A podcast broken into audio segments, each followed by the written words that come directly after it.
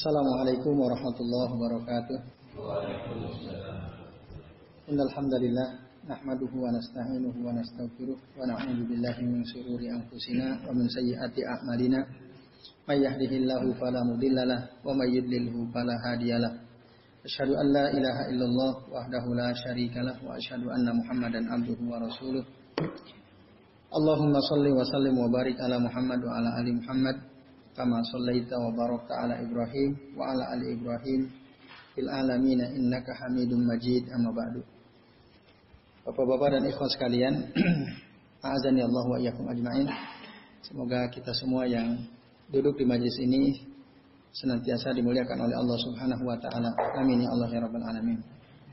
Alhamdulillah pada malam hari ini kita bisa bertemu kembali ya untuk sama-sama mempelajari kitab Situ Duror ya, min usuli ahlil asar.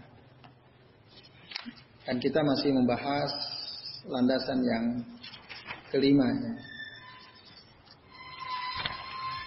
Yang menjelaskan bahwa membantah orang-orang yang menyelisih sunnah adalah bagian daripada amar ma'ruf nahi mungkar. Ya. Kita sudah bahas sebagian. Kita akan Lanjut ya, antum silahkan buka halaman 174.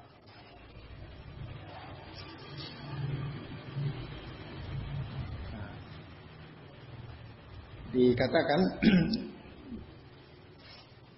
hadhihi subhah ya. subhat ini taridu kasiron ala lisani ma lam yatadalla biman hadis salaf jadi subhat subhat ini keluar dari banyak orang yang lisannya tidak mendalami manhaj salaf. Apa yang dimaksud nanti akan dijelaskan subhat apa? Subhat pemikiran uh, bahwa kenapa kalau di kitab aslinya ya ada judul besar lima uniyat jamiyatul ulama al muslimin al jazairiyin birad alal firaq al munharifah kat turuki sufiyah aksar min inayatiha biradi alal ilhad ma'a wujudil istiman al faransa. Nah itu tidak terjemahkan. Jadi di dalam kitab terjemah nggak ada. Itu suatu pertanyaan besar. Kenapa jamiyatul ulama al muslimin itu kalau di kita MUI ya MUI-nya di Aljazair. Aljazair, kenapa mereka nah, memperhatikan begitu besar untuk membantah kelompok-kelompok menyimpang seperti kelompok Toriko Sufi. Jadi di Aljazair itu ada kelompok-kelompok Sufi. Itu ditentang oleh MUI sana, Jamiah Ulama Aljazairi. Nah, Bahkan perhatian para ulama Majlis Ulama Aljazair terhadap bantahan atas orang-orang yang menyimpang secara agama, yaitu orang-orang Toriko Sufi, itu lebih besar perhatiannya daripada mereka membantah orang-orang yang kafir ya, orang kafir. Padahal di sisi lain mereka masih dijajah oleh orang-orang Prancis waktu itu. Jazair salah satu negara jajahan Prancis. Jadi ada kelompok orang-orang mulhidun al-kafirun mengingkari agama, ada dia fisiknya nampaknya beragama gitu. Tetapi sebenarnya dia menyimpang. Firqah al-munharifah at-turuq as-sufiyah. Kelompok menyimpang dari kalangan sufi.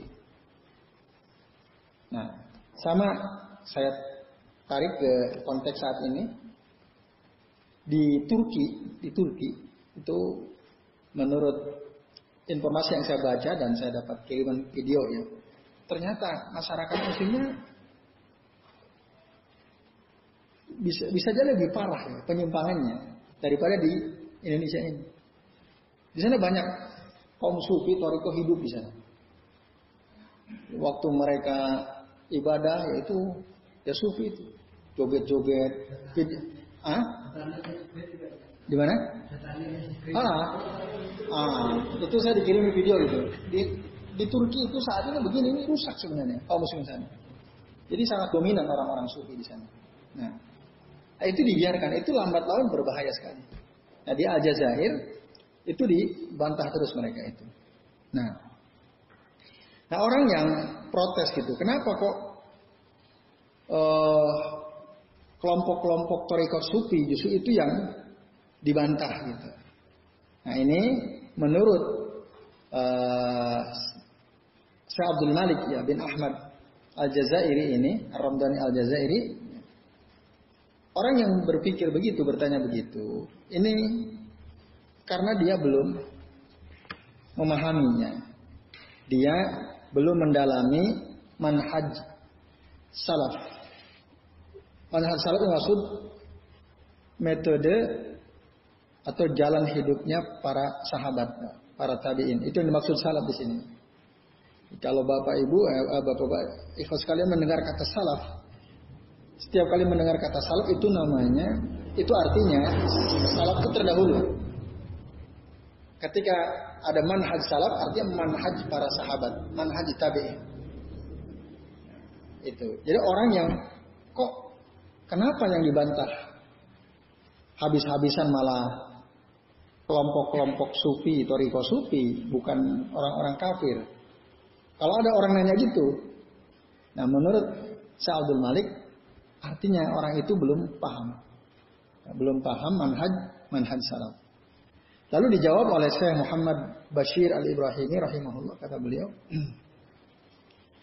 Nah, sesungguhnya kamu ya, tidak mengherankan jika kamu mengatakan bahwa tersebarnya ya, khurafat, kesesatan-kesesatan kaum torikoh di tengah-tengah umat itu memiliki pengaruh besar di dalam tersebarnya kaum mulhid ya, orang-orang yang mengingkari agama di tengah-tengah generasi muda yang terpelajar ta'alluman aurubian yang dididik oleh Eropa ya yang mereka bodoh terhadap hakikat agama mereka sendiri. Nah itu. Maksudnya gimana? Maksudnya kalau kita bilang sebaran ya, kesesatan yang ditimbulkan oleh para penganut torikoh sufia di tengah-tengah umat ini, itu sangat berpengaruh besar terhadap munculnya kaum ilhad, orang yang mengingkari agama. Awalnya, awalnya, kenapa kok banyak orang mengingkari agama? Itu disebabkan karena kaum toriko sufia yang menyebarkan khurafat dan kesesatan. Lambat laun nanti akan muncul generasi-generasi yang mengingkari agama. Nah, itu lambat laun akan mempengaruhi para generasi muda yang terpelajar tapi dididik oleh pendidikan Eropa dan mereka jahil terhadap hakikat agama mereka sendiri. Jadi teman-teman kita misalnya kita punya teman kuliah di Amerika, di Belanda, di Jerman khususnya. Nah, dididik oleh orang-orang Eropa, oleh orang-orang kafir begitu ya. Nah, itu nanti mereka mereka itu akan dipengaruhi, ya, dipengaruhi oleh mudah dipengaruhi oleh orang-orang torikoh, ya, orang-orang sufi. Nah, itu maksudnya. Kenapa demikian? Di annahum yahmiluna minas sugri fikrata anna hadhihi al-adalil at-turukiyah ya ad-din.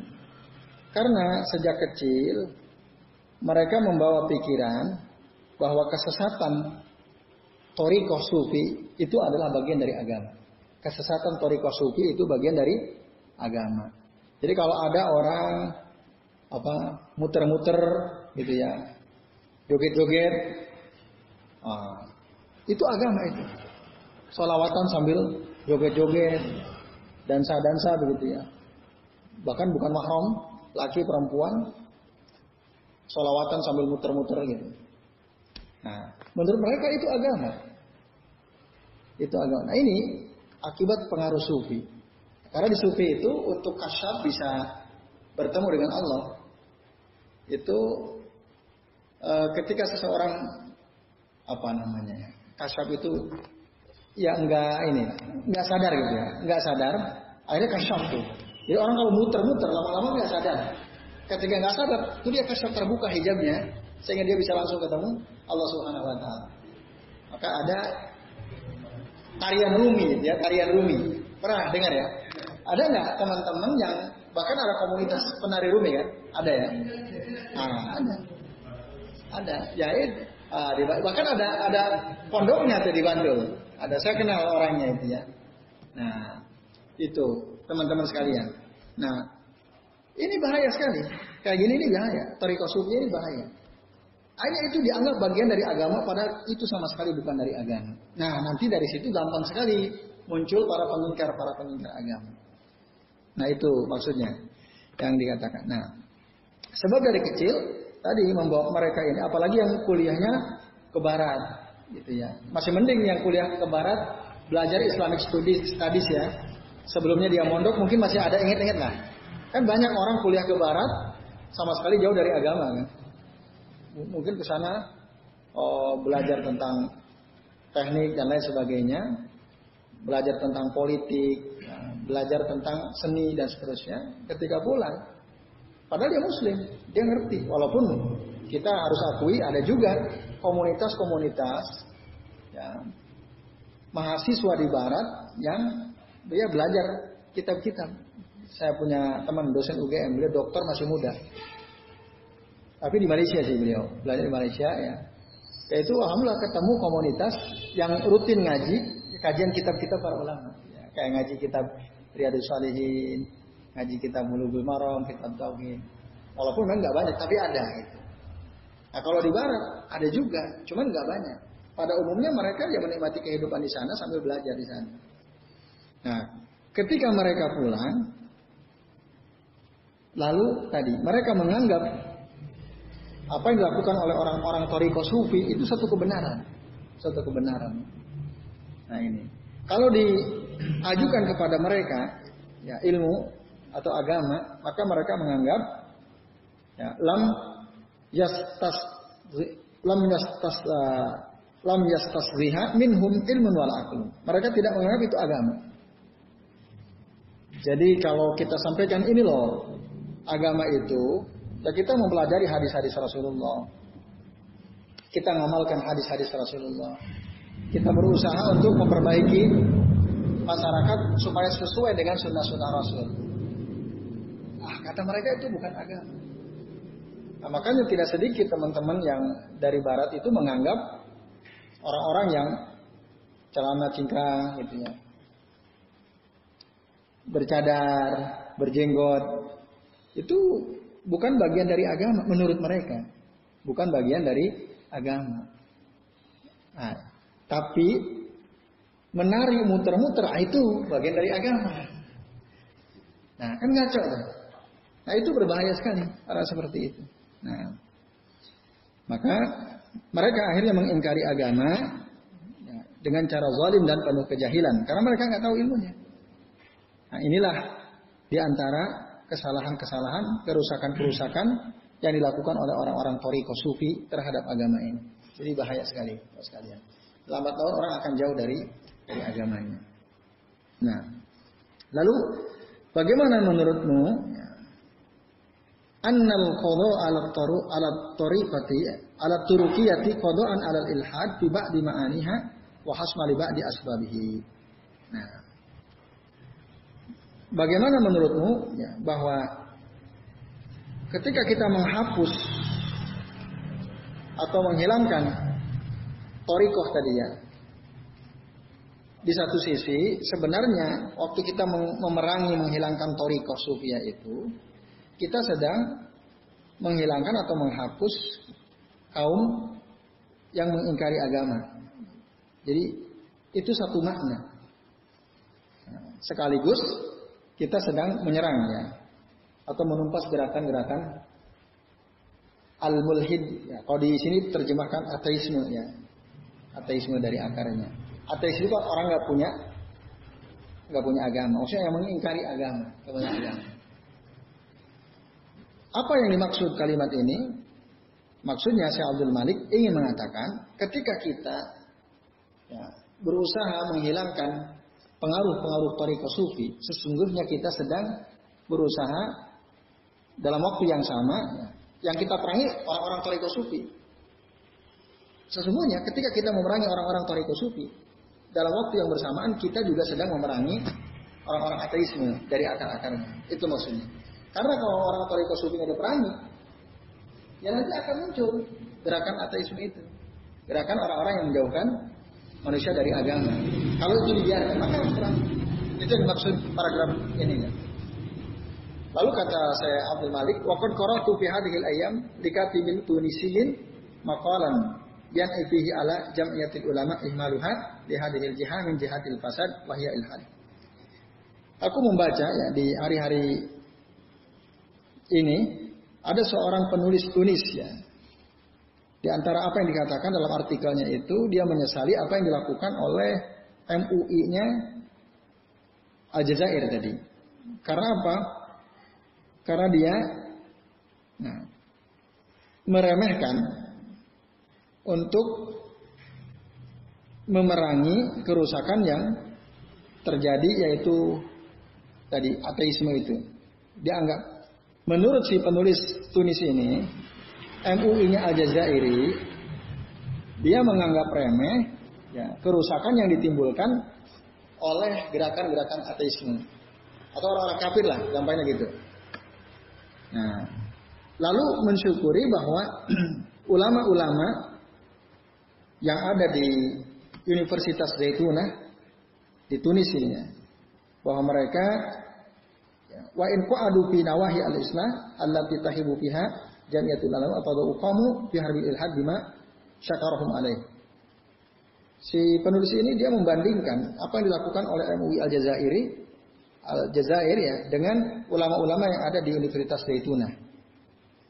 Nah, dia menyayangkan para ulama MUI di Al-Jazairi ya, di Al-Jazair itu dia meremehkan gerakan-gerakan ateisme.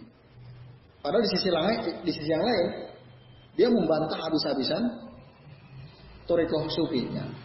Sementara ada ulama-ulama yang bernaung di bawah Universitas Zaituna di Tunis. Ya. Zaituna itu di Tunis, Tunisia. Nah, mereka ini senantiasa memerangi orang-orang atau gerakan ateisme. Siapa nih yang yang melakukan peperangan terhadap gerakan ateisme? Para ulama yang berada di bawah naungan Universitas Zaituna di Tunis. Nah, dia menganggap apa yang dilakukan oleh ulama di bawah naungan Universitas Zaituna ini lebih baik. Nah, lebih baik daripada apa yang dilakukan oleh MUI-nya Aljazair. Ya, itu.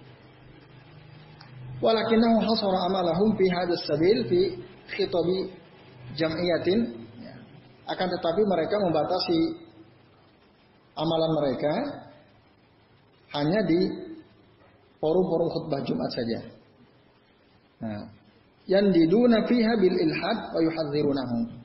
Di forum khutbah Jumat itulah para ulama memberikan peringatan kepada umat tentang bahaya ateisme, ya, gerakan ateisme.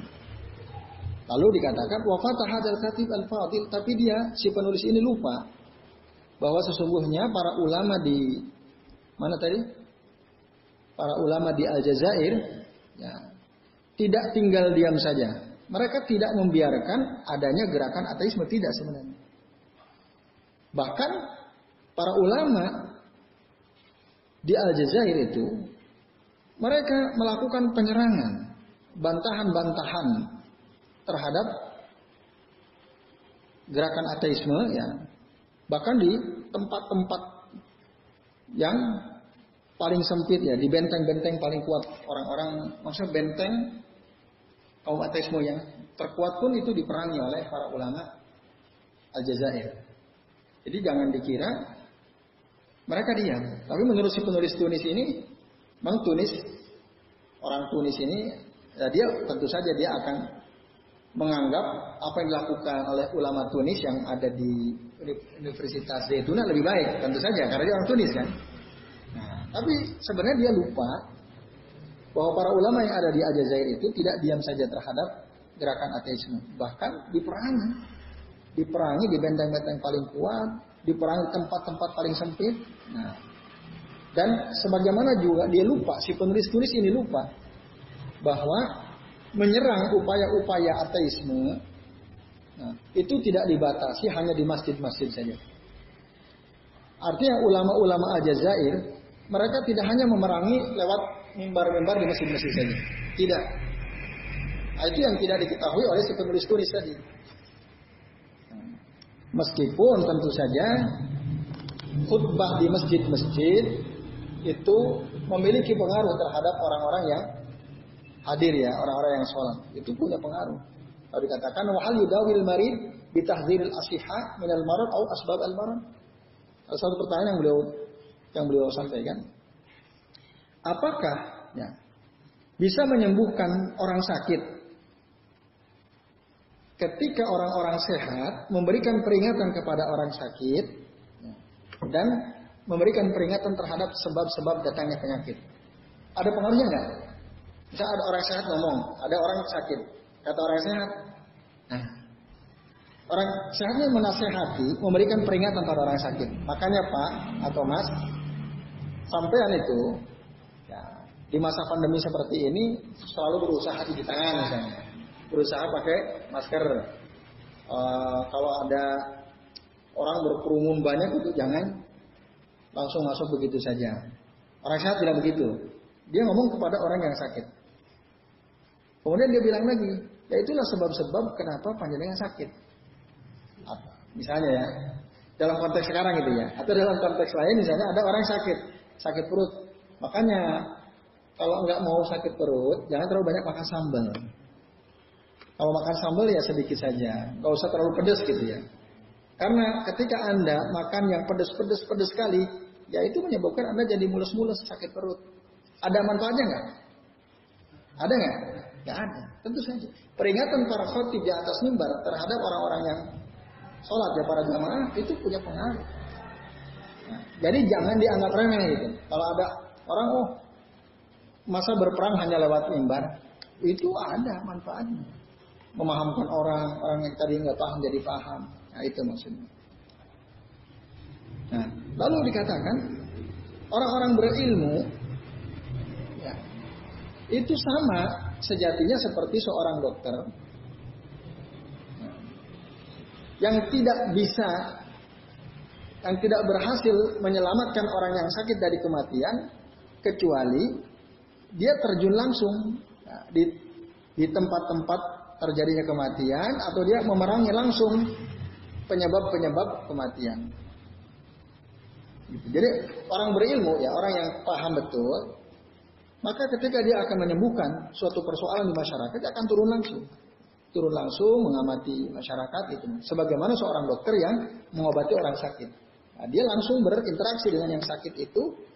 Kalau ditanya uh, apa kronologi uh, kejadian sebelum dia sakit, nah, nanti dia akan tahu sehingga dia bisa memberikan solusi. Ya sama seperti orang-orang alim. Nah, orang-orang alim yang betul-betul alim, yang bijak, dia akan tahu. Maka dia akan terjun langsung. Ya. Di tempat terjadinya banyak kematian, di tempat terjadinya banyak penyebab kematian. Itu itu kata saya Abdul Malik ya bin uh, Ahmad Ramdhani Al Jazairi. Nah, Allahu Akbar kata kata beliau. Ma'akwa al manhaj as salafi. Betapa kuatnya, alangkah kuatnya manhaj salaf ini. Wa ma abkhasu al ahzab qadrihi dan betapa rapuhnya kelompok-kelompok menyimpang tadi. Ini maksudnya gimana? Ya tadi ulama yang senantiasa berusaha untuk mengikuti manhaj salaf, ya dia akan lihat langsung ke masyarakat, mengamati langsung di masyarakat. Oh ternyata masyarakat ini kurangnya di sini, oh kurangnya di sini. Lalu kemudian memberikan solusi-solusi supaya masyarakat selamat dari kerapuhan. Gitu. Nah, sementara orang-orang yang e, menyimpang, ya itu mereka rapuh sekali, ya. rapuh sekali keadaannya. Nah, lalu katakan idan pamuwajahatu haula himayatul lidiyaril muslimin min antubtala min tahtiha. Jadi menghadapi mereka kelompok-kelompok menyimpang ya, Toriko Sufia itu ketika kita menghadapi mereka sesungguhnya kita sedang menjaga negeri-negeri kaum muslimin dari rongrongan yang timbul dari dalam. Kalau ada katakan Indonesia, di Indonesia ini banyak Toriko Sufi. Lalu kita bantah mereka, kita hadapi mereka. Saat kita bantah mereka, menghadapi mereka, uh, kita kritik bahwa sampai itu salah, sampai itu jauh dari agama. Agama nggak pernah ngajarin ini. Kita bantah terus mereka. Saat kita melakukan itu, nah, kata saya Abdul Malik, sesungguhnya kita sedang menjaga negeri-negeri kaum muslimin dari bahaya yang muncul dari dalam sendiri, dari rongrongan yang ada dari dalam negeri kaum muslimin sendiri. Bisa dipahami maksudnya? Nah itu. Kenapa? Karena ya itu dianggap bijihadil munafikin alladzina yatasallaluna sufufa liwaza. Ya, menurut penulis kitab ini, nah itulah jihad melawan orang-orang munafik yang dia menyusup di antara ya, barisan-barisan ya, kaum muslimin. Berada dia berlindung di tengah-tengah barisan kaum muslimin, menyusup tapi dia sesungguhnya merusak orang munafik itu. Ya para tadi kaum menyimpang aturuk uh, as-sufi ya itu kaum menyimpang disamakan sama seperti orang munafik yang membahayakan dari dalam karena mereka ada di dalam berlindung di barisan kaum muslimin pada merusak dari dalam makanya Allah Taala berfirman ya ayuhan nabi jahidil kufara wal munafikina wagluz alaihim wahai nabi maksudnya Muhammad perangilah orang-orang kafir dan orang-orang munafik dan bersikap tegaslah kepada mereka. Wagluz alaihim. Jadi orang munafik di antara kelompok yang oleh Allah Rasul disuruh untuk memerangi mereka. Karena orang munafik itu ada di dalam, bahaya sekali. Ayat ini disebutkan dalam surah At-Tahrim 9 sekaligus juga dalam surah At-Taubah ayat 73 persis bunyinya. Jadi ayat yang dikutip ini ada di dua tempat. Lalu Ibnu Qayyim mengatakan, Wa kadzalika jihadul munafiqina innama huwa bitablighil hujjah. Demikianlah memerangi orang-orang munafik itu sesungguhnya dengan cara menyampaikan hujjah. Hujjah itu dalil. Argumen kuat ya dari dalil. Itu caranya. Lalu beliau katakan, "Fajihadul munafiqina ashabu min jihadil kufar." Memerangi orang-orang munafik itu lebih susah, lebih sulit daripada memerangi orang-orang kafir. Betul betul atau tidak? Benar kan? Orang kafir jelas di depan kita. Di luar kita. Orang munafik ada di dalam. Gimana kita merangi susah? Nah, maka bahaya betul orang-orang munafik ini. Lalu katakan, ini adalah jihadun khawasul ummah wa warasatir rusul. Ini adalah jihadnya ya, kaum khusus dari umat ini. Yaitu pewaris para rasul al-qaimuna bihi afradu fil alami yang bisa melakukan hal ini di di alam ini ya. Maksudnya orang-orang yang berilmu. Lalu katakan wal musyarikuna fihi wal muawinun alaihi wa in kanuhum al aqalina adadan fahum al a'dhamuna indallahi qadran.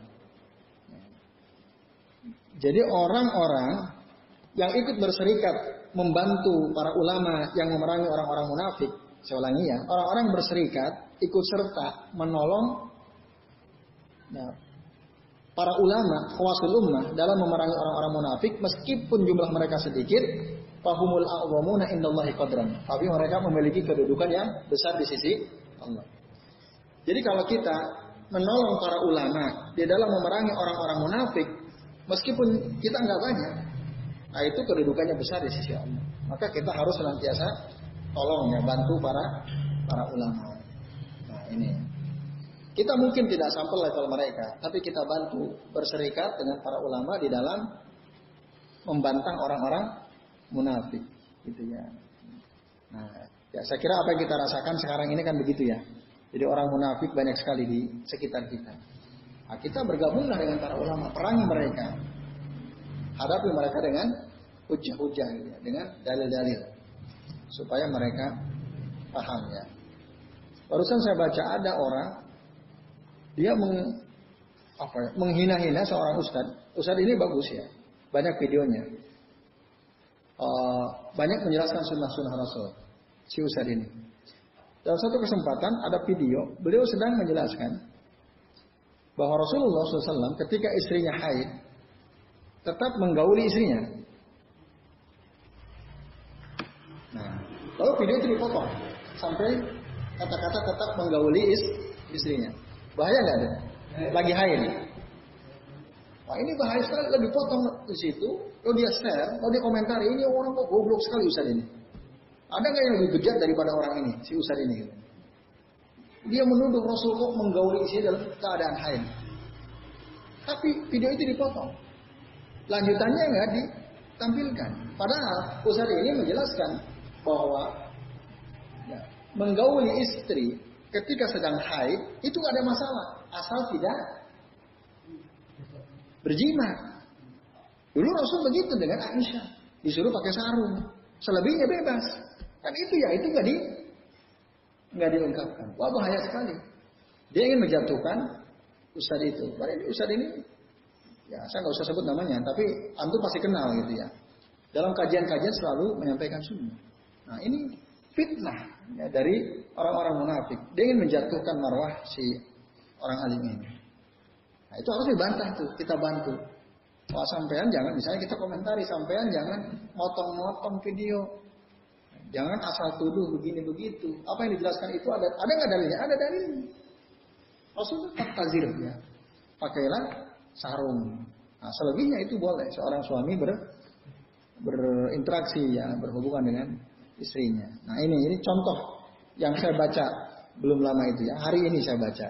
Nah, ini ikhwas sekalian, maka orang-orang munafik seperti itu itu harus dilawan, harus kita lawan. Setidaknya kita membantu para ulama. Nah, itu memiliki kedudukan besar di sisi Allah Subhanahu wa taala. Nah, itu. Nah, kemudian uh, dikatakan lagi, walau makana haula mundawina tahta bil muslimin. Meskipun mereka itu, masa orang-orang munafik itu berada di bawah atau di tengah-tengah barisan kaum muslimin. Perkara mereka itu tidak tidak tersembunyi ya. Maksudnya diketahui oleh banyak sekali orang. Fakana bayanu halihim maka menjelaskan keadaan mereka itu hukumnya fardun, ya, fardun, wajib alaina bagi kita dan sangat mendesak. Menjelaskan keadaan orang-orang munafik di tengah-tengah umat ini itu hukumnya bagi kita wajib fardun. Tidak kita jelaskan ini orang munafik, ini orang munafik, orang munafik. Nah itu, itu wajib. Oh, orang yang ngomong begini munafik ya. Orang yang ngomong begini munafik. Misalnya ada orang ngomong uh, apa ya? Ini misalnya yang kasus terbaru soal sertifikasi ulama itu ya. Nah, lalu kan ada banyak orang nyerang MUI kan, MUI diserang. Ya, karena misalnya MUI ada yang mau mengundurkan diri kalau dipaksakan pemerintah akan memberikan sertifikasi kepada ulama ya. Banyak yang protes kan, banyak yang protes kepada pemerintah juga banyak yang menghabisi MUI, dihabisi juga. Nggak? Kalau kita ikutin kan, banyak orang yang membuli MUI. akhirnya salah satu tuduhan mereka, ini orang-orang munafik nih. Kurang lebih begini, MUI kan memang tukang ngasih sertifikasi kan, ngasih sertifikat halal dan seterusnya. Oh mungkin gara-gara nggak kebagian jatah itu. Jadi kalau pemerintah yang mensertifikasi nggak boleh, harus MUI juga yang mensertifikasi. Ini tuduhan bahwa seakan-akan MUI itu dia ingin yang mensertifikasi supaya dia dapat untungan gitu. Seakan-akan padahal yang dimaksud dia tidak demikian. Kalau pemerintah yang memberikan sertifikat, bukan ulama, bukan MUI, nah itu bahaya sekali. Nanti setiap ustadz, ulama yang tidak sejalan dengan pemerintah kan akan dihabisin. Nah, itu yang justru dijaga oleh MUI. Nah, tapi banyak orang munafik justru menyerang. Nah, menyerang. Oleh karena itu, menjelaskan keadaan orang munafik itu penting. Hukumnya fardu buat kita. Oleh karenanya, Syaikhul Islam Ibnu Taimiyah mengatakan, "Wa idza kana aqwamun laisu munafiqin." Nah, ini bahaya. Jika ada sekelompok orang, awalnya dia bukan orang munafik awalnya. Walakinnahum sama'una lil munafiqin. Tapi Orang ini suka senang mendengarkan orang-orang munafik. Awalnya dia bukan orang munafik, orang biasa. Tapi dia senang mendengarkan omongan ocehan orang munafik. Nah, Waqad iltabasa alaihim amrahum hatta dhannu qawlahum haqqa. Nah, nanti lambat laun nah, akan tercampur di pikiran mereka dan akhirnya orang ini yang suka mendengarkan perkataan orang munafik akan menganggap apa yang dikatakan oleh orang munafik itu suatu kebenaran. Ah itu bahaya. Lambat laun. Kalau kita sering bergaul dengan orang munafik, mendengarkan omongan orang munafik, lambat laun kita akan percaya. Wah iya bener nih. Padahal apa yang dikatakan orang munafik itu mukhalifun lil kitab. Itu menyelisihi Al-Quran. Nah, lalu apa kemudian wasoru Ya, duatan ila bida'il munafikin. Akhirnya orang-orang yang suka mendengar kata-kata orang munafik ini dia menjadi duat ya para penyeru kepada bid'ahnya orang-orang munafik. Lalu diikutilah ayat Al-Qur'an. Ini sifat orang munafik nih. Walau kharaju fikum Seandainya orang munafik itu keluar dari rumah mereka bersama kalian untuk berperang, mazadukum illa khobana tidak akan menambah kekuatan bagi kalian kecuali keru kerusakan. Orang munafik itu kalau ikut perang, seberapapun jumlah mereka itu sama sekali tidak menambah kekuatan. Yang ada justru merusak. Itu perang Uhud yang kaum muslimin kalah ya dalam catatan sejarah itu karena ada orang munafik ribuan kembali meninggalkan pasukan Rasul Shallallahu Alaihi Wasallam. Ada dua sebab. Sebab pertama karena orang-orang muslim, kaum muslimin tidak taat sama perintah Rasul untuk tetap di ada zamannya bukit rumat ya. Rumat itu para sniper pakai panah gitu. Pokoknya apa yang terjadi ya turun. Eh, ketika kelihatan orang-orang kafir itu kalah, pada turun rebutan gonima, ya, harta rampasan. Kan itu yang populer. Nah, tapi kalau kita berkunjung ke Gunung Uhud, di situ ada prasasti ditulis di tembok besar-besar. Ada gambarnya, ada ininya apa? Uh, petanya. Berapa ribu orang yang dipimpin oleh orang munafik meninggalkan Rasulullah sehingga semakin lemah kaum muslimin. Jadi orang munafik itu walaupun jumlahnya banyak, lau kharaju mazadukum illa khabal. Tidak akan menambah kekuatan kecuali kerusakan. Wala awda'u khilalakum yabgunakumul fitnah dan tidaklah mereka menyeruak ke depan di tengah-tengah kalian kecuali mereka itu menginginkan fitnah, kerusakan bagi kaum muslimin. Nampaknya gagah orang munafik maju-maju ya. Itu bukan untuk supaya kaum muslimin menang. Justru ingin supaya muncul kerusakan di tengah-tengah kaum muslimin. Itu Allah yang bilang dalam surah At-Taubah ayat 47. Wa fiikum samma'una lahum. Tapi sayangnya di tengah-tengah kalian ada yang mendengarkan ocehan orang munafik itu ada. Percaya gitu sama orang munafik ada. Nah itu bahaya sekali. Allah sudah mengingatkan dalam surat Taubah. Maka keadaan mereka harus dijelaskan. Bahkan kerusakan eh, disebabkan oleh orang-orang munafik itu a'wam, lebih besar. Fa inna fihim ya, atau di, fitnah yang disebabkan oleh orang-orang yang mendukung, menyokong orang munafik. Awalnya dia orang, bukan orang munafik, Lalu dia mendukung, menyokong. Fitnah yang ditimbulkan oleh mereka itu azam, lebih besar lagi. Misalnya ada orang munafik jelas munafik nifak dia. Ada orang nggak munafik tapi mendukung. Tokoh-tokoh munafik di di kita ada nggak kira-kira? Ada. Pendukungnya ada nggak? Ada juga. Nah, kerusakan yang ditimbulkan oleh pendukung orang munafik ini lebih besar lagi. Fa inna fihi imanan yujabu muallatuhum. Karena dalam diri mereka ada keimanan yang kita wajib loyal terhadap mereka.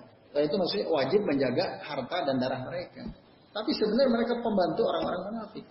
Nah itu rusaknya lebih parah lagi. Ya, saya kira apa yang terjadi di negeri kita saat ini, nah itulah yang terjadi. Ya. Jadi banyak orang-orang yang ya dia menyokong, mendukung orang-orang munafik, akhirnya umat jadi bingung. Ya kasus Sumbar itulah Sumatera Barat tuh kan. Nah, sana kan banyak ulama ya, banyak yang tegas-tegas dianggap anti Pancasila ya. dalam tanda kutip gitu ya. Nah, walaupun kalau kata penyokongnya, ya itu doa. Harapan dari si fulana ini harusnya didukung, diaminkan katanya. Nah, sementara menurut kaum muslimin itu tuduhan terhadap masyarakat Sumatera Barat. Padahal andilnya untuk ya, keberadaan negeri ini sangat luar biasa. Karena memang mereka nggak laku di sana, itu masalahnya. Kan nggak laku di sana. Lalu dibantu tuh sama orang-orangnya orang-orang munafik. Nah, apalagi orang munafik pun berasal dari sana juga tuh. Wah itu lebih kan bingung tuh. Wah kan dia orang sana juga gitu. Padahal dia orang munafik. Kan bingung umat. Nah ini terus kalian. Jadi bahaya sekali orang-orang seperti itu. Wa fi bid'ain min bid'ail munafiqin allati tufsiduddin. Mereka telah masuk ke dalam bid'ah-bid'ahnya orang-orang munafik dan ini merusak agama. Fala budda min at-tahdhiri min tilkal bid'ah. Maka wajib memberi, memberikan peringatan dari bid'ah-bid'ahnya orang munafik itu. Nah, wa in bahkan dikatakan wa inik tawadzalika dzikruhum wa ta'yinahum. Meskipun ya kita harus menyebut nama mereka. Kita harus menunjuk hidung mereka. Itu gak ada masalah. Perlu disebut.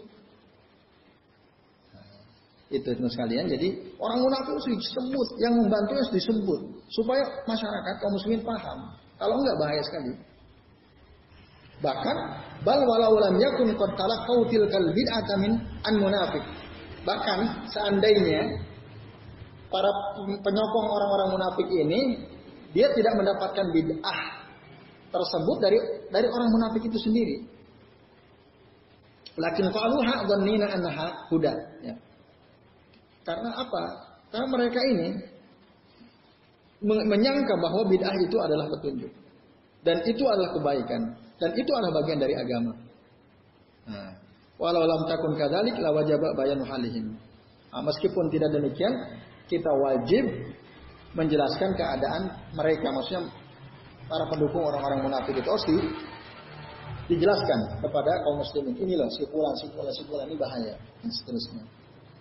Nah ini teman-teman sekalian ya azan ya Allah wa Nah kemudian katakan dan adapun menghadapi musuh dari luar ya, itu beda keadaannya. Kenapa? Karena musuh itu tidak akan pernah masuk ke rumah kita kecuali jika jendela rumah kita, pintu rumah kita terbuka.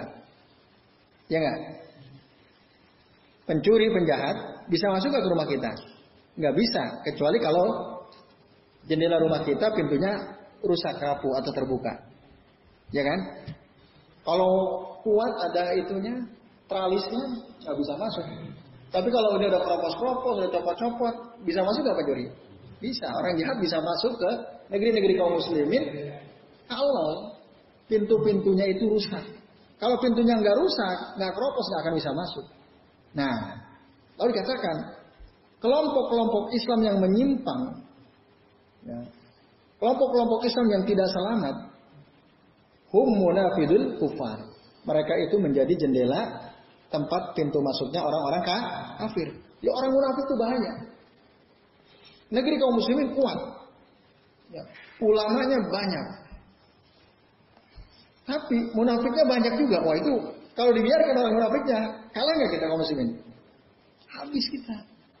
Kenapa? Karena orang munafik menjadi pintu masuk musuh-musuh oh muslimin. Ya. Pengkhianat negeri ini, negeri ini kuat kokoh kalau nggak ada pengkhianatnya.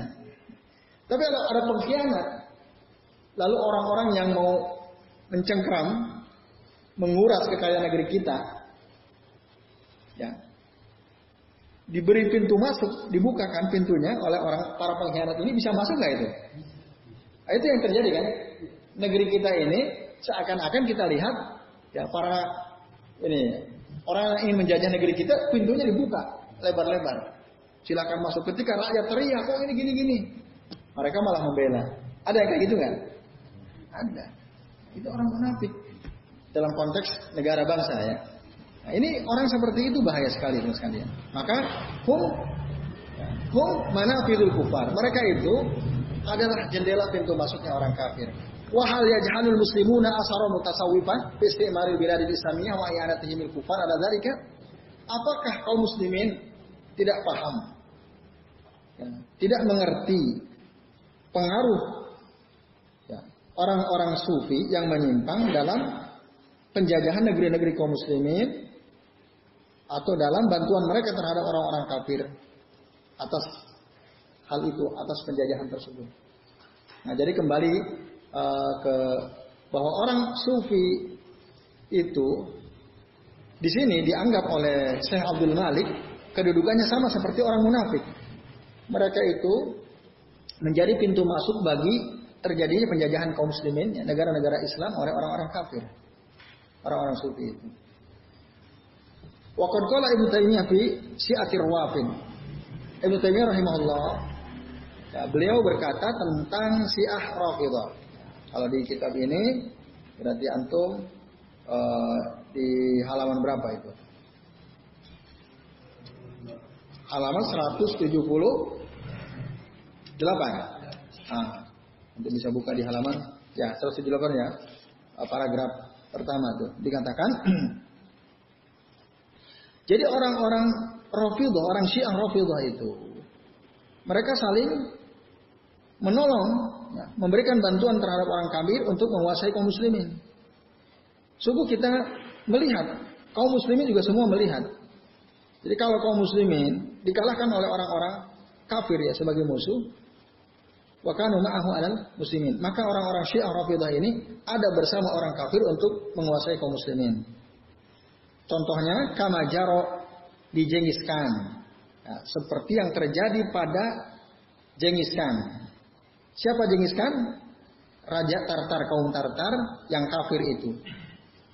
Kenapa Jengis Khan, raja kafir, raja Tartar, orang kafir itu bisa menguasai kaum muslimin?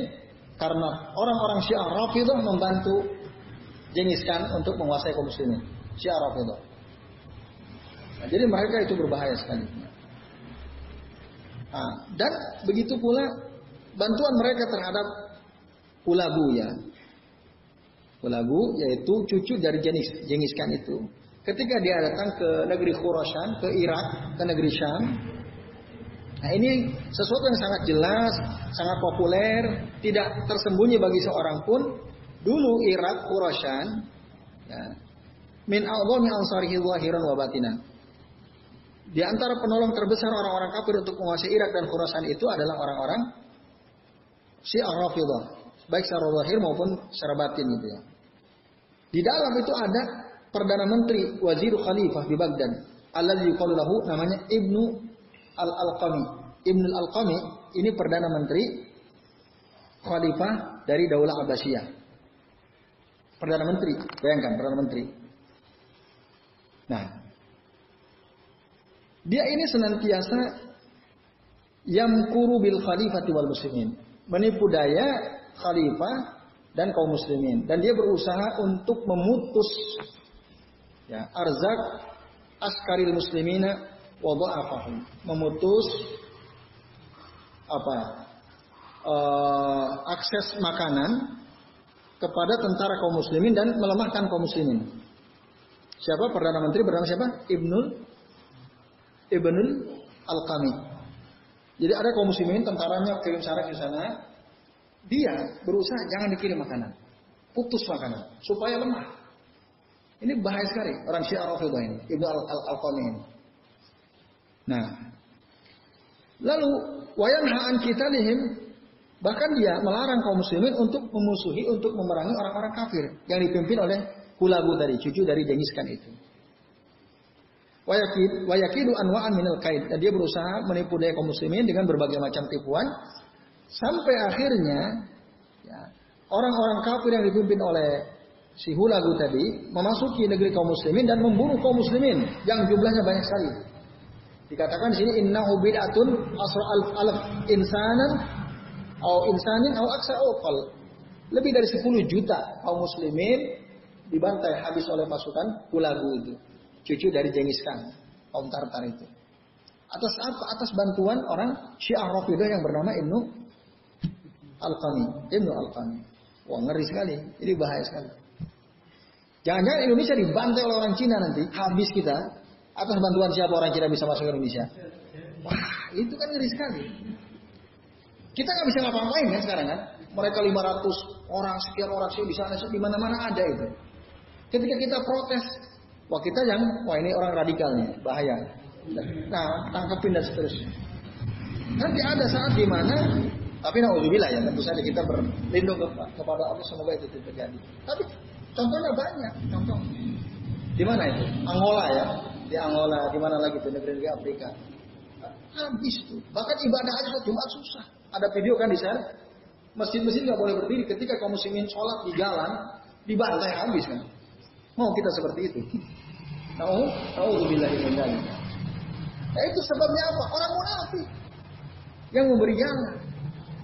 Kalau nggak ada orang dalam yang ngasih jalan, nggak mungkin itu terjadi. Nggak mungkin kaum muslimin bisa dikalahkan.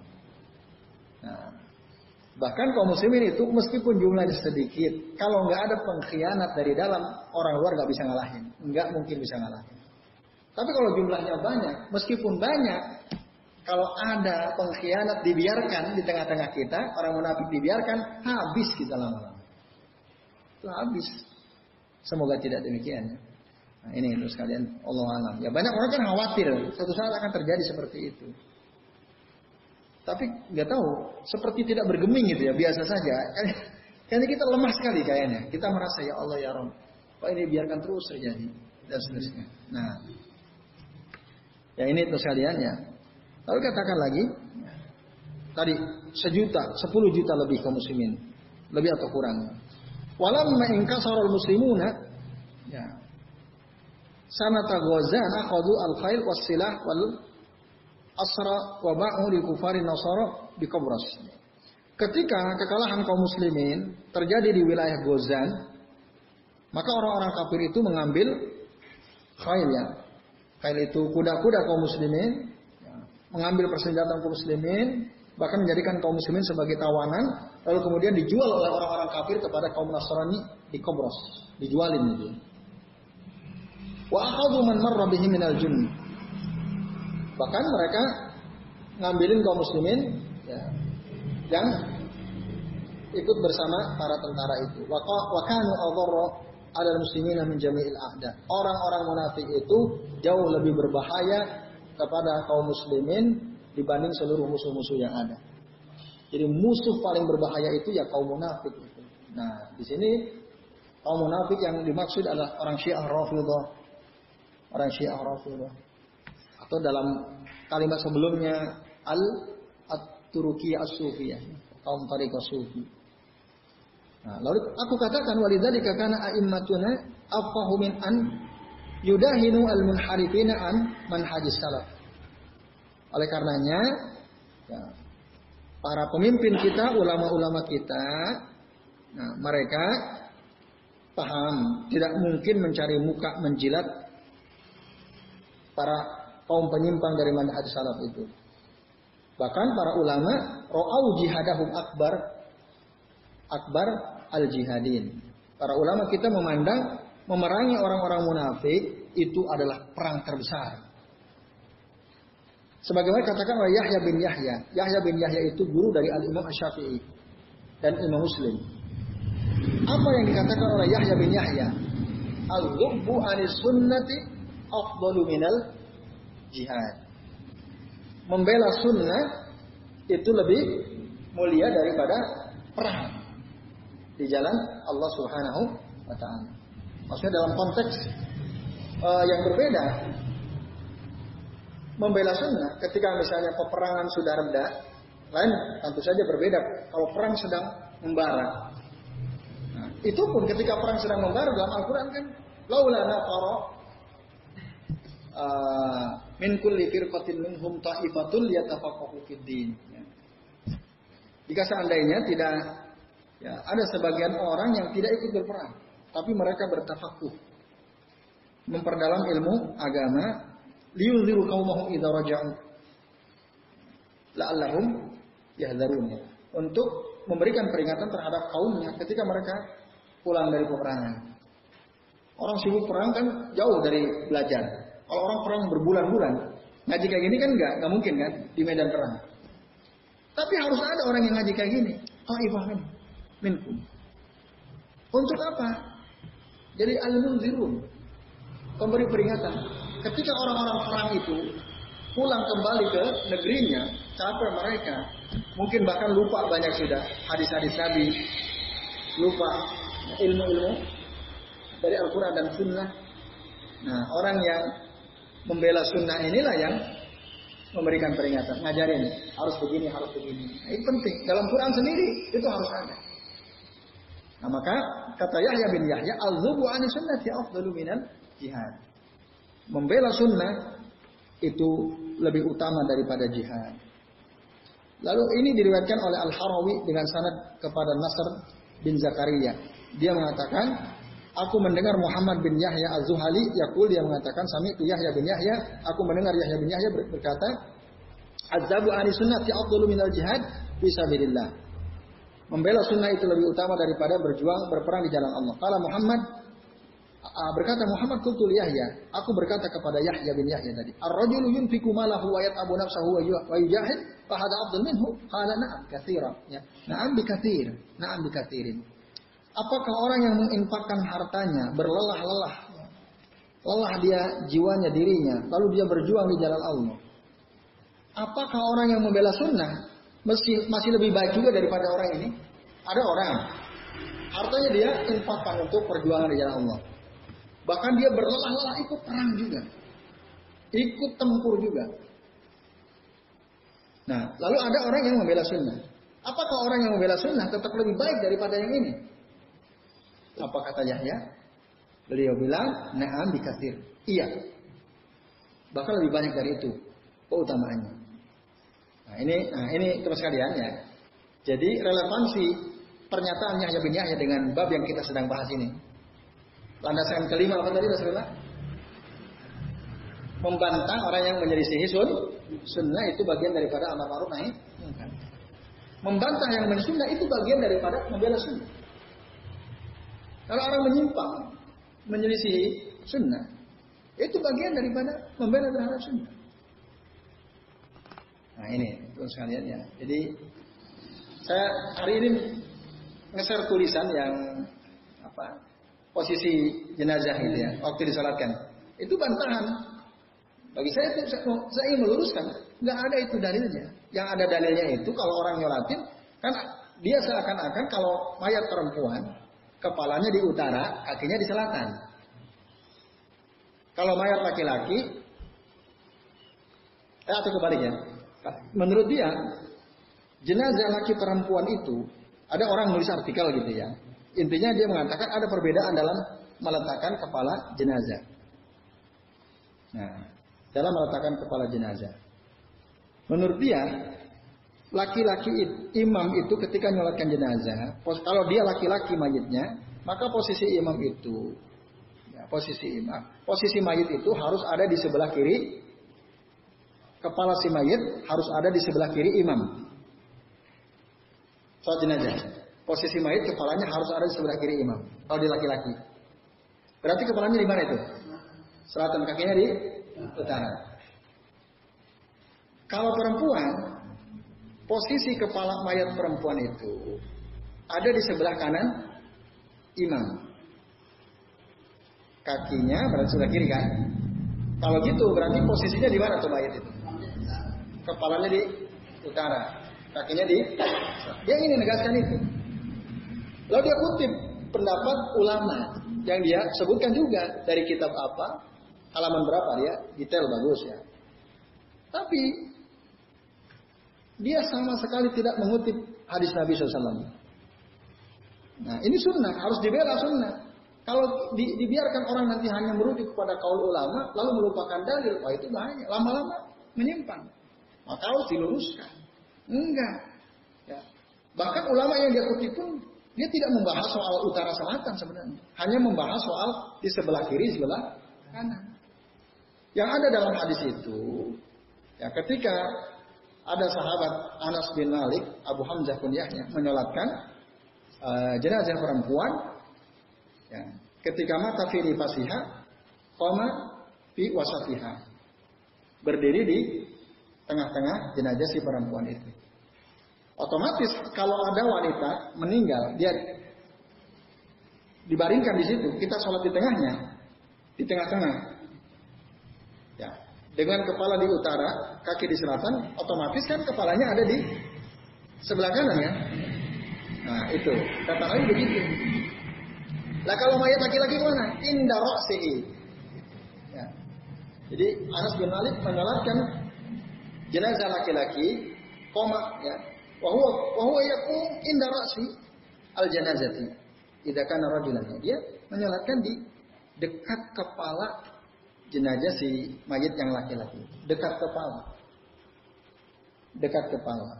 Nah, dekat kepala berarti ya kalau ini ya apa ya nah, misalnya ini mayat ini kepala ini kaki. Kalau perempuan kan di tengah. Kalau laki-laki kan dekat kan? Kepala. Seandainya kita mengikuti pendapat ulama yang dikutip itu kepala laki-laki di kiri. Ya tinggal geser aja sini sedikit. Imam di sini kan otomatis kiri kan? Dekat kepala sebelah kiri tidak harus dipindah diputar kepalanya nah karena nanti ada bab lain bahwa seorang jenazah itu harus dibaringkan menghadap ke arah kiblat. Itulah sesuai fitrah. Dibaringkan ke arah kiblat. Wajahnya ke arah kiblat sesuai fitrah itu. Nah, nanti dalam hadis yang lain dia yataji'u ala jihati al-aiman min min jismihi atau min badani. Dia bertumpu pada bagian kanan tubuhnya. Supaya bisa menghadap kiblat, tumpuannya bagian tubuh sebelah kanan, di mana posisi kepala? Utara ya? Utara. Nah kalau dibaringkan kepalanya di selatan, bisa nggak menghadap wajahnya ke arah kiblat? Nggak bisa. Itu disebut hadisnya saya sebutkan hadisnya. Nah itu. Terus saya telusuri, ya ini menarik juga. Saya tercerahkan setelah saya telusuri itu. Hadis-hadis Nabi ya, saya buka-buka gitu, kitab-kitab hadis. Saya cari. Kalau antum ditanya bagian tengah jenazah itu, mana? Mana bagian tengah mayat itu? Bagian tengah menurut antum mana? Silakan ada yang mau bisa jawab. Bagian tengah jenazah itu mana? Pusat. Ya, pusat.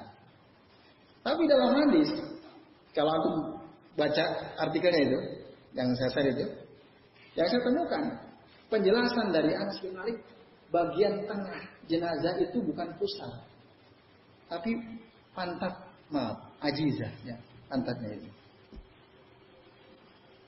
Lalu disebutkan di dalam hadis yang saya kutip itu, dalam riwayat Abu Daud, ketika Anas bin Malik menyolatkan wanita Ansor, itu ada di hadapan Maaf, pantat si jenazah wanita itu. Nah, ini penting informasi ini. Antum silakan buka ya artikan. Coba. Itu yang dimaksud wasat. Walaupun si ada orang menerjemahkan dan itu keliru. Dia si penerjemahnya, penerjemah hadis ya, bilang kata ajiza itu dia terjemahkan pusar, bukan pusat. Itu dubur. Nah, dan jelas memang itu maknanya. Kalau baca kitab-kitab syarahnya ya itu maaf tadi bagian pakatnya. Bagaimana ya seseorang seorang imam sholat jenazahnya itu wanita yang dekat di bagian pantatnya itu. Bisa terjadi nggak kalau berbaring bertumpu kepada punggung? Bisa nggak? Bisa nggak? Enggak kan? Maka harus dibalikan ke dimiringkan kan? Nah, cocok nggak dengan hari-hari sebelumnya? Jadi keterangan tengah itu ya itu maksudnya dalam hadis riwayat Abu Dawud. Nah, itu itu tujuan saya. Ya membela sunnah harus kembali kepada sunnah. Oh ada dalilnya kok.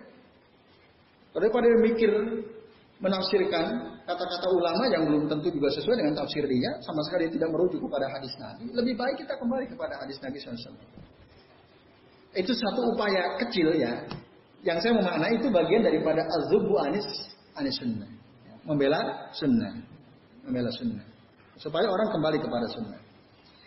Nah, lalu teman sekalian, saya Al-Humaidi juga guru Al-Imam Bukhari mengatakan, "Wallah, ya wallahi, li'an adzwa haula'il ladzina yarudduna hadis hadis Rasulullah SAW ahabbu ilayya min an adzwa iddatahu minal atraq." Yakni bil atraq al-kufar. Kata Imam Al-Humaidi, ini juga guru Imam Al-Bukhari, demi Allah kata beliau, saya memerangi mereka yang dimaksud mereka ini orang-orang munafik yang menolak hadis-hadis Rasul SAW itu lebih aku sukai daripada aku memerangi sejumlah tentara Turki, maksudnya orang-orang kafir. Ya, maksudnya tadi yakni bil atraf al kufar, maksudnya orang-orang kafir.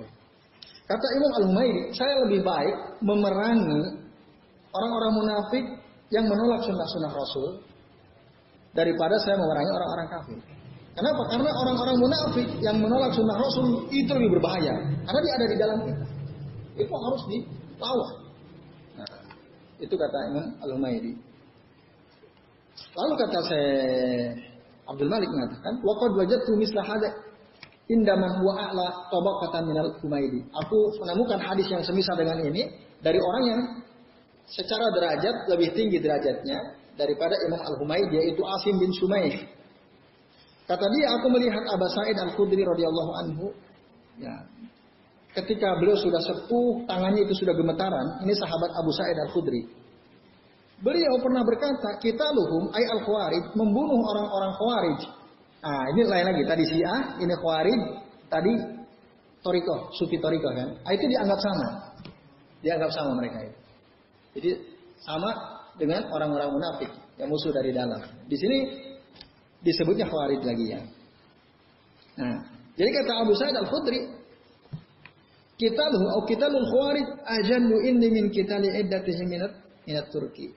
Memerangi orang-orang khawarij itu lebih besar kedudukannya di sisiku atau lebih baik bagiku daripada memerangi seba, seberapapun jumlah orang-orang kafir.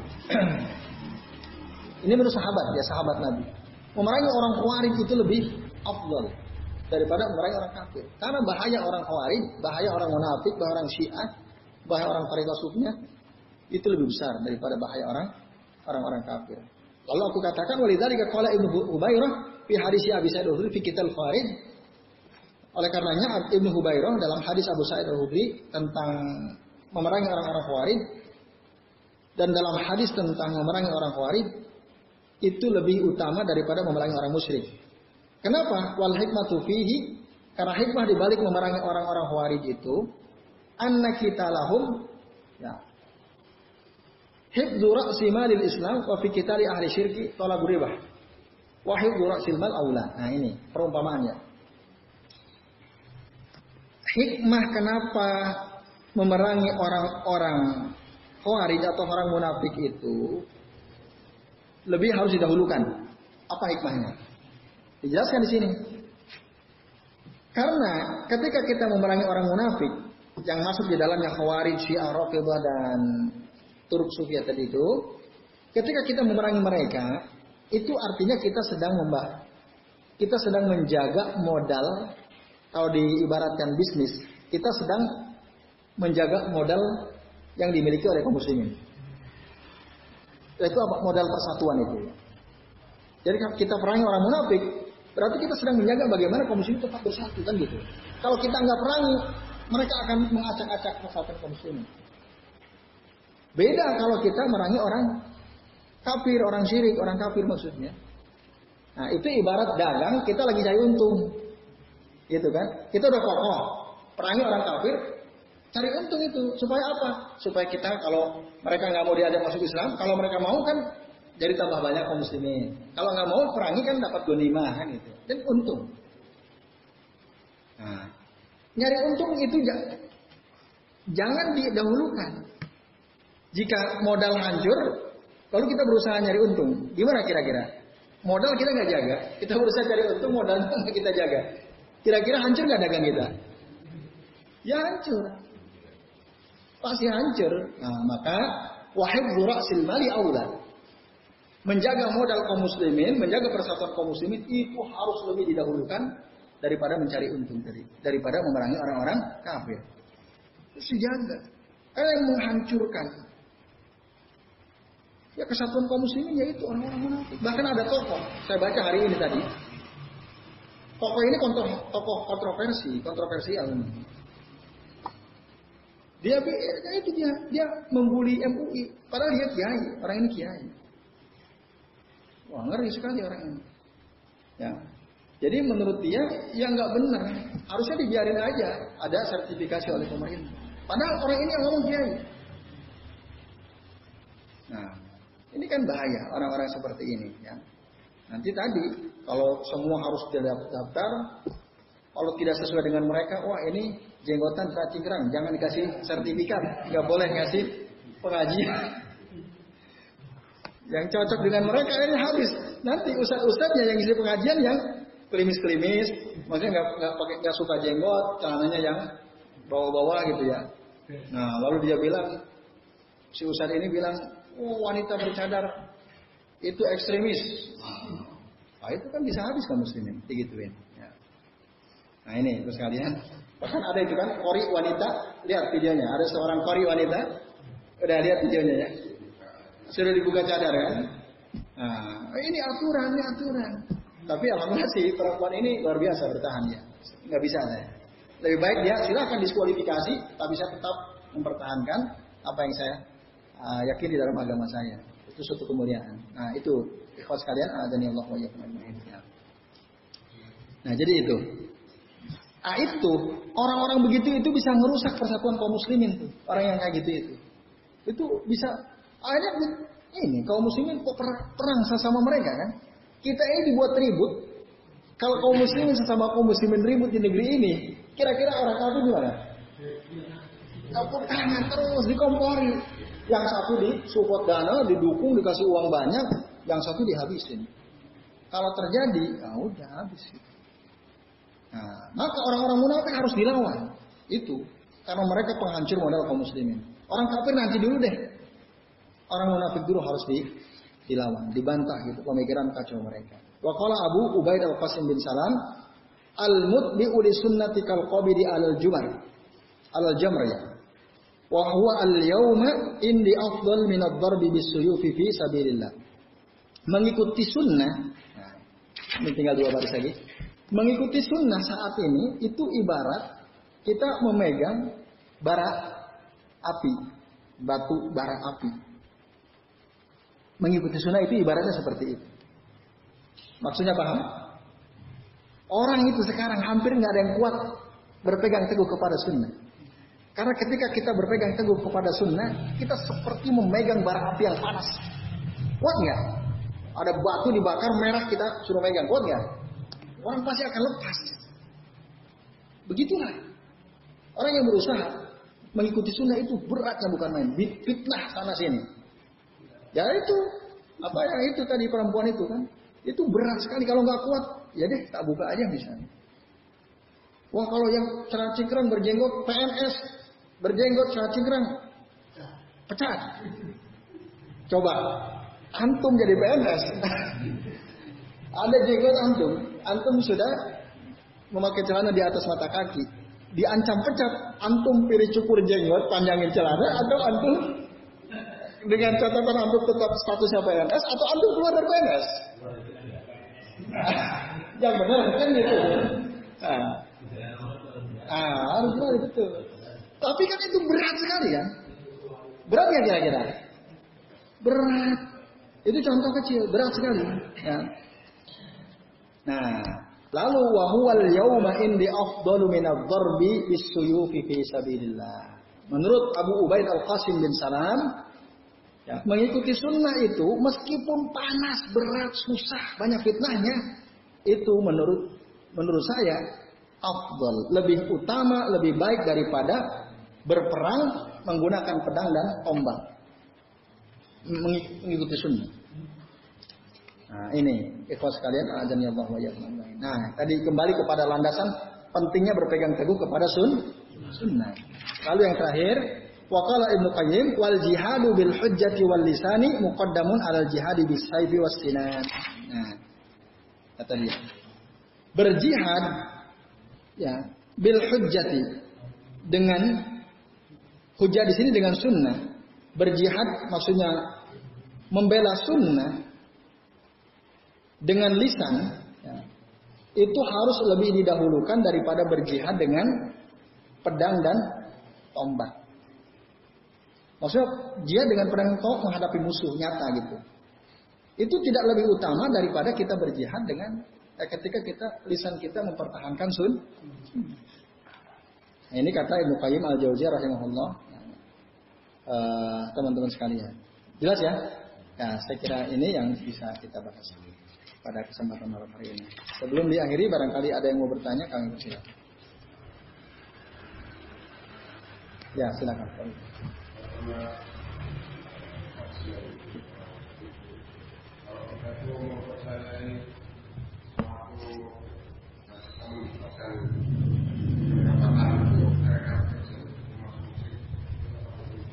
Mendapatkan pendapat. Hmm. Ya. Hmm. Hmm.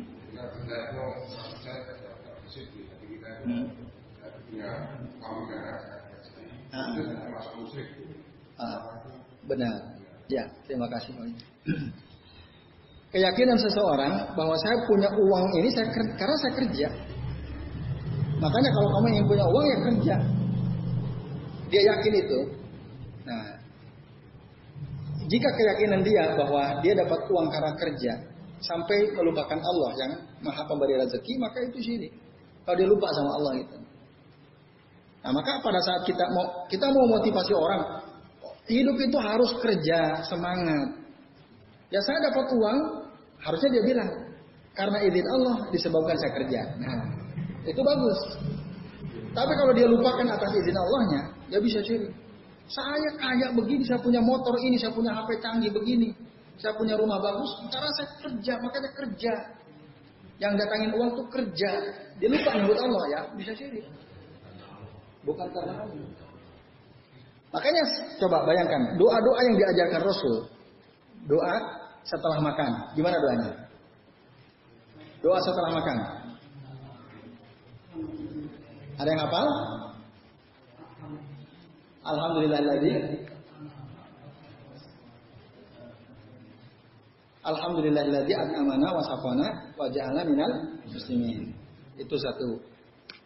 Segala puji bagi Allah yang telah memberi makan kita, wasafona dan telah memberi minum kita dan telah menjadikan kita golongan kaum muslimin. Dalam doa itu kan kita yang ngasih makan kita siapa? Yang ngasih minum kita siapa? Allah. Kerja kita atau Allah yang ngasih? Allah kan? Itu pengakuan. Nabi ngajarin kita yang ngasih kita minum, ngasih kita makan itu bukan kehebatan kita. Tapi Allah yang ngasih. Kan gitu. Doa mau pakai baju gimana?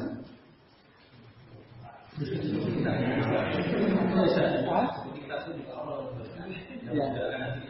Iya, betul. Ah.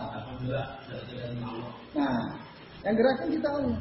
Tadi coba, apa yang diajarkan Rasulullah ketika kita mau pakai baju doanya seperti apa?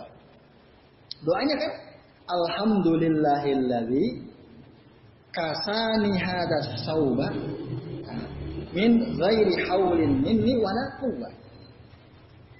Maka barang siapa yang berdoa dengan doa ini ketika dia pakai baju, ghafarallahu mata kodama min Allah akan ampuni dosa dia yang telah lalu. Pakai baju pakai doa. Maka beda orang berilmu pakai bajunya aja jadi penghapus dosa. Kalau orang biasa pakai baju ya pakai baju aja, nggak ada efeknya, iya nggak? Tapi orang punya ilmu pakai bajunya mendahulukan tangan kanan, lalu tangan kiri dia berdoa Alhamdulillahilladzi kasani hadas sauba wa razaqanihi min ghairi haulin minni wala Apa artinya? Segala puji bagi Allah yang telah memakaikan pakaian ini kepadaku. Allah yang ngasih pakaian ini kepadaku. Nah, dan Allah yang telah memberikan pakaian ini kepadaku min ghairi haulin minni wala Tanpa ada ya upaya dan kekuatan dariku. Jadi kita bisa pakai baju ini, antum pakai baju masing-masing itu, itu Allah yang ngasih kita. Kita itu sesungguhnya nggak punya kekuatan untuk bisa beli baju ini aja nggak bisa kita aslinya. Nggak bisa. Jadi kalau oh saya bisa borong tuh satu bring harga tak borong semua. Misalnya ada orang kaya sombong dia, saya borong semua. Tiba-tiba oleh Allah ditakdirkan rumahnya kebakaran habis semua. Ya. Uang yang dikoper dalam lemari hancur semua pun. Bisa apa dia beli? Misalnya Allah takdirkan seperti itu enggak bisa. Nah, Rasulullah ngajarin kita bahwa semua apa yang kita punya, yang kita miliki itu sesungguhnya dari Allah, milik Allah. Allah yang ngasih kita. Maka kalau ada orang ngomong, saya punya rezeki, saya banyak uang begini karena saya kerja. Wah itu bisa memang. Kalau dia lupa gitu. Harusnya dia bilang, Alhamdulillah saya bisa beli motor ini, ya atas izin Allah lewat saya kerja. Nah, itu harus harus ingat itu Allah. Ya itu, itu baik. Allah taala. Ya meskipun dia tidak ucapkan, ya, terbesit dalam hati maka tidak syirik. Tapi kalau dia di hatinya nggak ada, apalagi secara lisan gitu ya, dia betul-betul meyakini bahwa ini itu hasil kerja keras saya. Itu syirik, itu bisa sih. Nah itu, bahaya. Kadang-kadang trainer, para motivator bahaya di situ bahayanya kadang-kadang gitu. Dia kan memotivasi kita kan supaya kita kerja keras seterusnya. Nanti oh ini seperti saya. Walaupun kita nggak tahu dia dalam hatinya menyebut Allah atau tidak kan. Nah, syukur-syukur nyebut Allah. Kalau tidak kan bahaya. Nanti orang yang jauh dari agama dia kaya berhasil atas motivasi si trainer itu. Kalau dia cerita ke orang, eh, ini saya dapat mobil karena kerja keras. Dia lupa sama Allah. Allah. Ya. kalau sebenarnya itu rezeki itu diatur. Tapi sebenarnya sudah di sudah dicetak. Ya. Ya. Walaupun kita itu atau sebenarnya Ya. itu apakah itu menafikan ikhtiar kita ikhtiar kita mendapatkan yang kita punya Supaya tidak berpikir, eh, supaya tidak itu ya. cuma cuma ikhtiar. Kalau ternyata memang rezeki itu sudah di sebenarnya Hmm. nanti enggak itu Hmm. Hmm. Ya, mema mema memaknai ikhtiar. Ya. Memang ada satu hadis kata Nabi, ya, "Lau anna ahadan minkum haroba." Ya. Minar rizki kama yahrubu minal minal mauti la adrakahu ar-rizqu kama yudrikuhu al-maut. Seandainya salah seorang di antara kalian lari dari rezekinya sebagaimana dia lari dari kematian. Misalnya antum mau dibunuh orang, antum lari nggak? Lari kan? Ada orang ngamuk-ngamuk mau bunuh kita. Lari kita kan? Seandainya kita lari, kalang kabut dari rezeki kita. Oh saya nggak mau, saya nggak mau lari dia. Nah seperti kita lari dari kematian. Maka kata Rasul, maka pasti atau niscaya rezeki itu akan datang kepada kita sebagaimana datangnya kematian kepada kita. Rezeki itu pasti datang, meskipun kita lari menjauhinya. Pasti akan datang. Itu namanya rezeki seperti itu, kata Nabi. Oh kalau gitu ngapain kerja? Nah, kan gitu. Oh nanti kata kata Rasul rezeki itu masih datang. Gak usah kerja, itu nyantai aja. Itu nggak benar juga. Nah, karena Allah Subhanahu wa taala di dalam Al-Qur'an surah Al-Jumu'ah bilang, "Fa idza qudiyatis shalah fantasiru fil ardi wabtagu min fadlillah wadhkurullaha katsiran la'allakum tuflihun." Apabila selesai sholat selesai kita dirikan, fantasiru fil ardi, maka bertebarlah kalian di atas muka bumi wabtagu min fadlillah. Carilah karunia Allah. Yang nyuruh siapa? Allah. Wadhkurullaha katsiran la'allakum tuflihun. Dan banyak-banyaklah berzikir kepada Allah semoga kalian termasuk orang-orang yang beruntung. Allah nyuruh kita untuk ikhtiar, nyebar, cari, wa betabu, cari. Nah, ini. Bahkan Nabi sendiri menerangkan lagi nanti dalam hadis sahih riwayat Imam Bukhari Muslim. Nah, di mana Rasul pernah mengatakan, ihris, ihris alama yang fauka, wala ta'jizanna. Wasta'in billah wala ta'jizan. Ihris ala ma yanfa'uka wasta'in billah wala ta'jizan. Bersemangatlah kamu untuk mendapatkan apa yang bermanfaat bagimu. Artinya apa? Suruh apa gitu? Kita disuruh oleh Rasul untuk semangat kalau kita ingin mendapatkan sesuatu yang bermanfaat buat kita. Motor bermanfaat nggak bagi orang yang tidak punya motor? Bermanfaat. Nah, kita ingin dapat motor, ya semangat. Cari caranya gimana. Maka Rasul ihris ala Tapi ingat, wasta'in billah. Minta tolong sama Allah. Karena kunci rezeki itu ada di Allah. Yang megang rezeki itu Allah. Minta sama Allah. Kerja semangat tapi terus berdoa sambil nangis ya Allah. Nah gitu. Wala ta'jidan dan kamu jangan lemah. Kata Rasul begitu. Gagal tahun ini nggak bisa beli motor, semangat lagi. Semoga tahun depan dan seterusnya. Itu kata Rasul. Ihris alama yang fa'uka wasta'in billah wala ta'jizan. Nah ini dalil ini tadi dua dari surah Al-Jumu'ah ayat 10 sama hadis Nabi Bukhari Muslim ini menunjukkan bahwa seorang muslim itu harus ikhtiar. Jadi ketika Rasul bilang seandainya kamu lari dari rezekimu sebagaimana kamu lari dari kematian, maka rezeki itu akan tetap mendatangimu sebagaimana kematian mendatangimu. Itu Rasul sama sekali nggak bilang nggak usah ikhtiar nanti rezeki datang sendiri, enggak. Rasul seimbang. Artinya apa? Orang Islam itu nggak usah khawatir rezeki itu Allah yang ngasih, yang penting kalian usaha udah. Minta sama Allah udah Allah yang megang rezeki. Itu Rasul. Tapi ikhtiar yang harus dilakukan. Itu. Nah ini, jadi itu ya teman-teman sekalian, azan Allah wa Jadi seorang muslim itu harus ikhtiar, tapi ingat bahwa yang ngasih rezeki itu Allah, bukan pekerjaan kita. Masya Allah. Kita kerja harusnya gajian. Karena covid pekerja apa kantornya bisa ngasih gaji ke kita. Apa kita putus asa? Kan enggak. Kita masih punya Allah. Ya Allah mungkin bos kita saat ini lagi nggak bisa gaji para karyawannya. Semoga engkau mudahkan dia sehingga karyawan yang kerja ke dia bisa turun gajinya. Kita wah ini kerjaan bosnya kurang ngajar misalnya, kerjaannya enggak mutu dan seterusnya. Kita lupa sama apa musuh-musuh aja kita. Nah itu nggak benar. Akhirnya ah, udah nggak usah kerja itu pindah. Eh pas keluar dari situ cari kerjaan lebih susah lagi. Nah kan repot. Padahal alasannya jelas gitu ya rasional. Ya, itu Pak dan teman-teman sekalian. Allah Ta'ala. Ya, cukup ya? Baik, baik sekalian, semoga apa yang kita bahas pada kesempatan malam hari ini bermanfaat. Mohon maaf tidak ada kesalahan. Uh, mari kita uh, nanti diakhiri oleh Mas Yoyo ya selaku pembawa acara. Saya mohon maaf apabila yang kami sampaikan ada kesalahan. Allah taala alam bisawab. Wassalamualaikum ala Muhammadin wa ala alihi wa sahbihi wa barik wa sallim. Billahi taufiq wa hidayah. Wassalamualaikum warahmatullahi wabarakatuh.